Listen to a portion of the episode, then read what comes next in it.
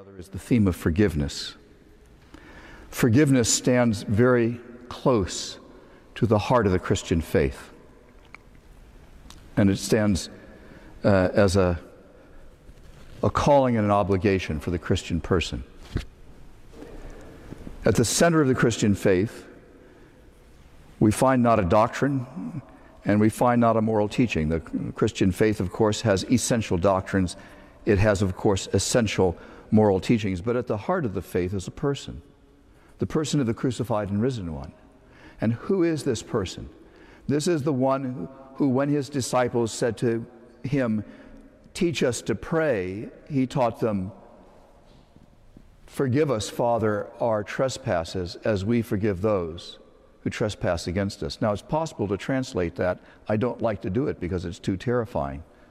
It's possible to translate that, Father, forgive us because, as you told us to do, we are forgiving.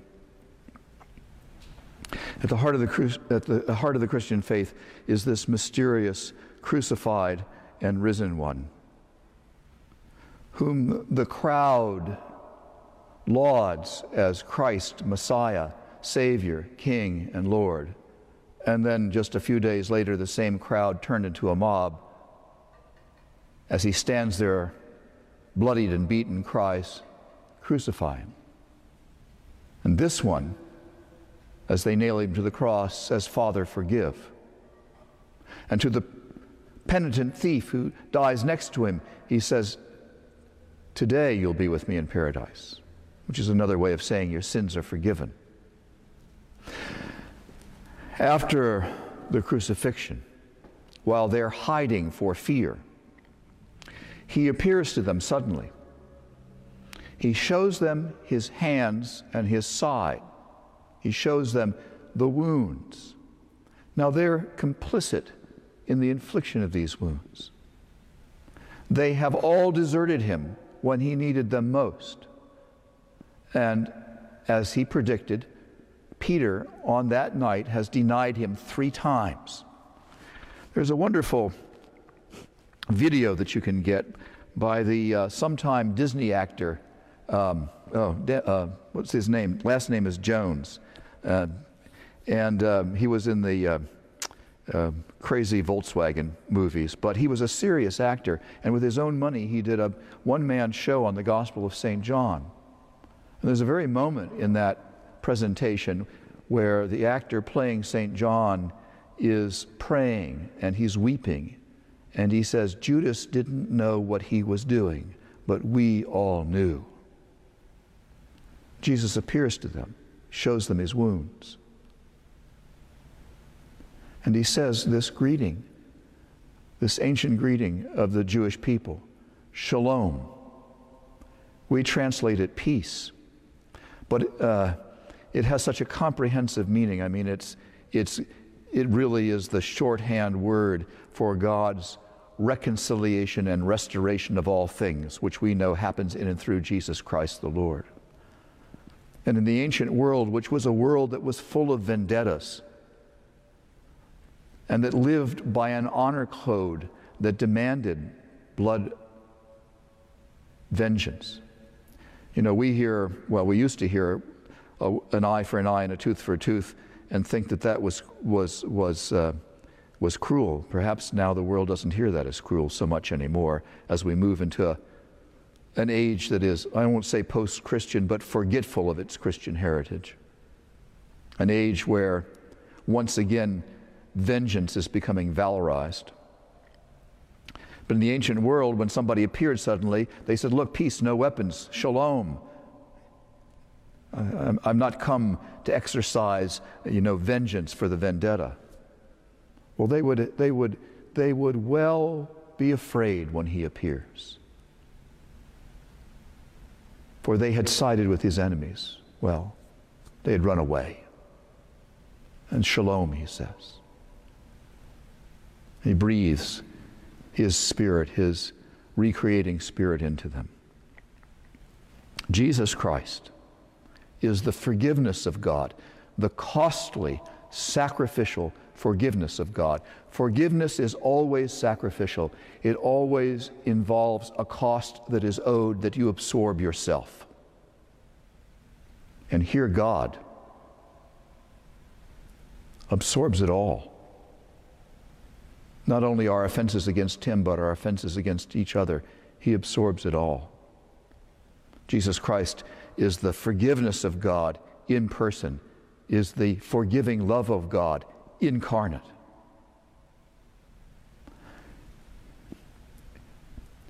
And if we would be his disciples and if we would follow him, we follow a crucified and risen master who is the personification of forgiveness. And he explicitly commands us when you pray, say, Father, forgive, because we are being forgiven. We are being forgiving.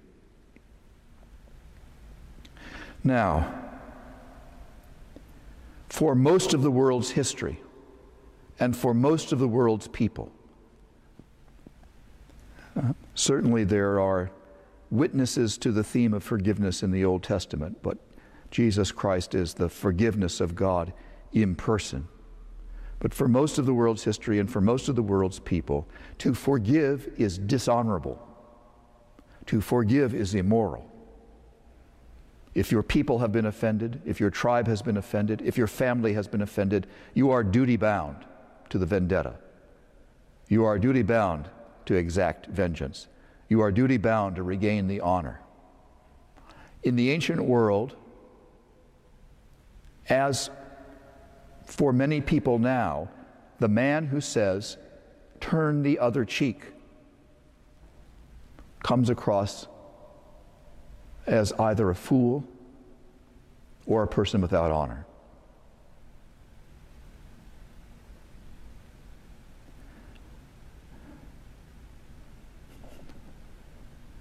Now we, there are many uh, issues here that, that are too much to go into today. There are many prudential issues. We must restrain evil. We must protect ourselves. We must protect our families. We must protect our country. But here we stand in the, in the memory of uh, 9 11. We must do all of those things, but we must not become, we must be, not become full of hate ourselves if we're to follow Him. We are commanded to forgive each other. Joseph forgives his brothers in, in the Old Testament lesson today. How is he able to do that? Remember the story about Joseph and his brothers? They hated him because he was their father's favorite. They were envious of the fancy coat the father gave Joseph.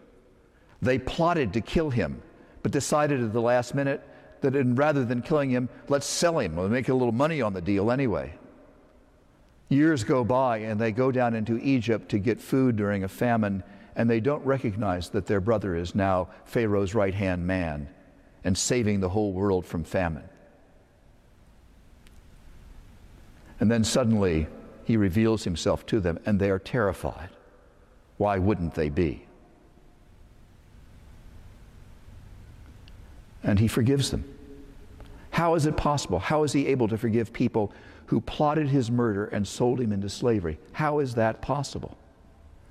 It's possible not because of anything that his brothers did.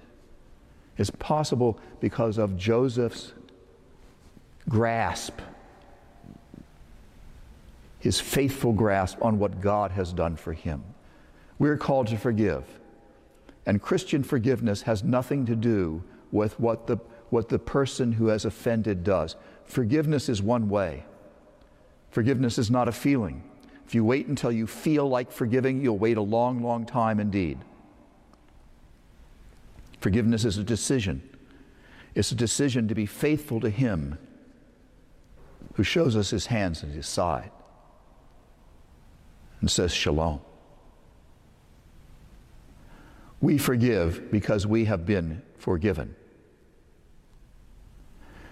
Um, reconciliation may come. Reconciliation is not one way, reconciliation is two ways. The crucified and risen one stands before us this morning. He stands before us, arising out of the words of the Scripture and arising out of the liturgy of the Eucharist. He shows us his hands and his side. He says to us, Shalom. He offers us forgiveness. That's all one way. That's all coming from God. It's nothing to do with us or anything that we've done. And then comes the challenge will we reach out in faith and make our own this forgiveness which is offered to us? And will there be reconciliation? Will there be a renewed relationship? Somebody may have done you great and grave harm. And it is, um, in the eyes of the world, outrageous that you should be called to forgive. Simon Wiesenthal, the great Nazi hunter, says it's immoral to forgive. Nevertheless, that's the Christian call. Nevertheless, that's the Christian call. And we forgive not because of anything the other party does, but because of the fact that we have been on the receiving end of an incalculably costly forgiveness. Uh, perhaps it will lead to reconciliation. We don't know. That's in God's hands. Um, if you've forgiven somebody a violence, it doesn't mean that you're supposed to put yourself in violence ways, violence ways again. Um, um, forgiveness and prudence are two different things, but the call to forgiveness is absolute. Forgiveness is powerful, and so is vengeance powerful. I've been reading with my family a history of the United States. It's called The Land of Hope, and I recommend it to you. You can get it on Amazon. It's a book for young people, but I'm being edified by it, and our family is being edified by it. We were just reading the chapter on World War I, and we got to the end of World War I. The peace treaty that was um, imposed upon the German people was a, uh, despite the objections of some who were there, a, a particularly punitive treaty. Jo, uh, John Maynard Keynes, the great English economist who was part of the British delegation, wrote in his journal at the time We are sowing the seeds for an even bloodier war, which will surely come within 20 years' time. And so it did. And so Hitler had the French sign an equally punitive treaty in the very rail car that the first one was signed. Vengeance is powerful. Ask the Israelis, ask the Palestinians. Vengeance is powerful. So is forgiveness powerful. It's just about, well, um, 14 years ago, uh, October the 2nd, I think it was, 2006, um, when a deranged milk truck driver killed 11 little girls in Nichols, Pennsylvania, in the one room schoolhouse of the Amish community there. He, he shot 11 of the little girls, and five of them died. Um, and when he had finished shooting the children, he shot himself. He left behind a wife and three children. The Amish community, whom some might dismiss as fundamentalists, they try to be serious about following the Lord. While they were burying their own dead, went and brought food to the widow and the children of the gunman. And they didn't go once, they went again and again and again. They developed a relationship. Forgiveness, which was offered almost immediately, led to reconciliation. And after some years, the widow asked, How can I help? She is now a highly regarded practical nurse in the Amish community who specializes in taking care of the chronically disabled, including those whom her former husband shot. Vengeance is powerful, so is forgiveness powerful. When I was a child, I grew up in Northern Virginia. There used to be a wisecrack that you couldn't go any further south than Northern Virginia. Northern Virginia. And I grew up with legal segregation. I remember being about five years old and going to a restaurant with my parents, seeing a sign that said whites only. And it scared me to death. I had to ask my father if was it, was it okay for us to go in there. I didn't really know whether you believe it or not, you know, but I didn't know what it meant. I didn't know who white was. I didn't know what it meant. Uh, I, but I knew it was I knew it was full of danger. You could feel it. There was an evil about it. You could feel it as a child. All of that's gone. Our country's not perfect, but all of that's gone, and that's a big thing. And it's gone in no small part because of a Baptist minister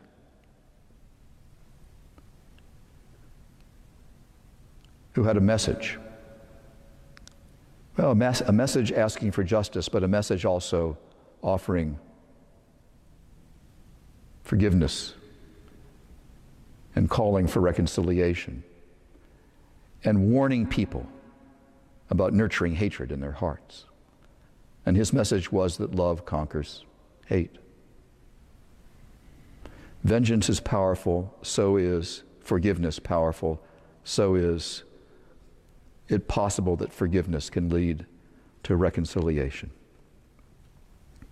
The gospel of Jesus Christ, of God's free and costly act of forgiveness, is folly to the world, it's weakness to the world. But to us who are being saved, it's the wisdom of God and the power of God. And it's my deep conviction.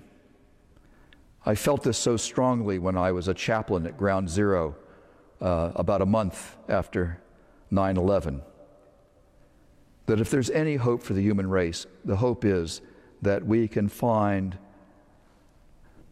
the power of forgiveness in the discovery of the f- level ground at the foot of the cross, where we stand alike in need and alike recipients of undeserved mercy and love. From that wellspring comes mercy and love and forgiveness and the motivation to reconcile. And to have a story that ends differently from the world's old story of vengeance and score settling. But ends instead in the word that the Savior personifies Shalom. In the name of God the Father, and of the Son, and of the Holy Spirit. Amen.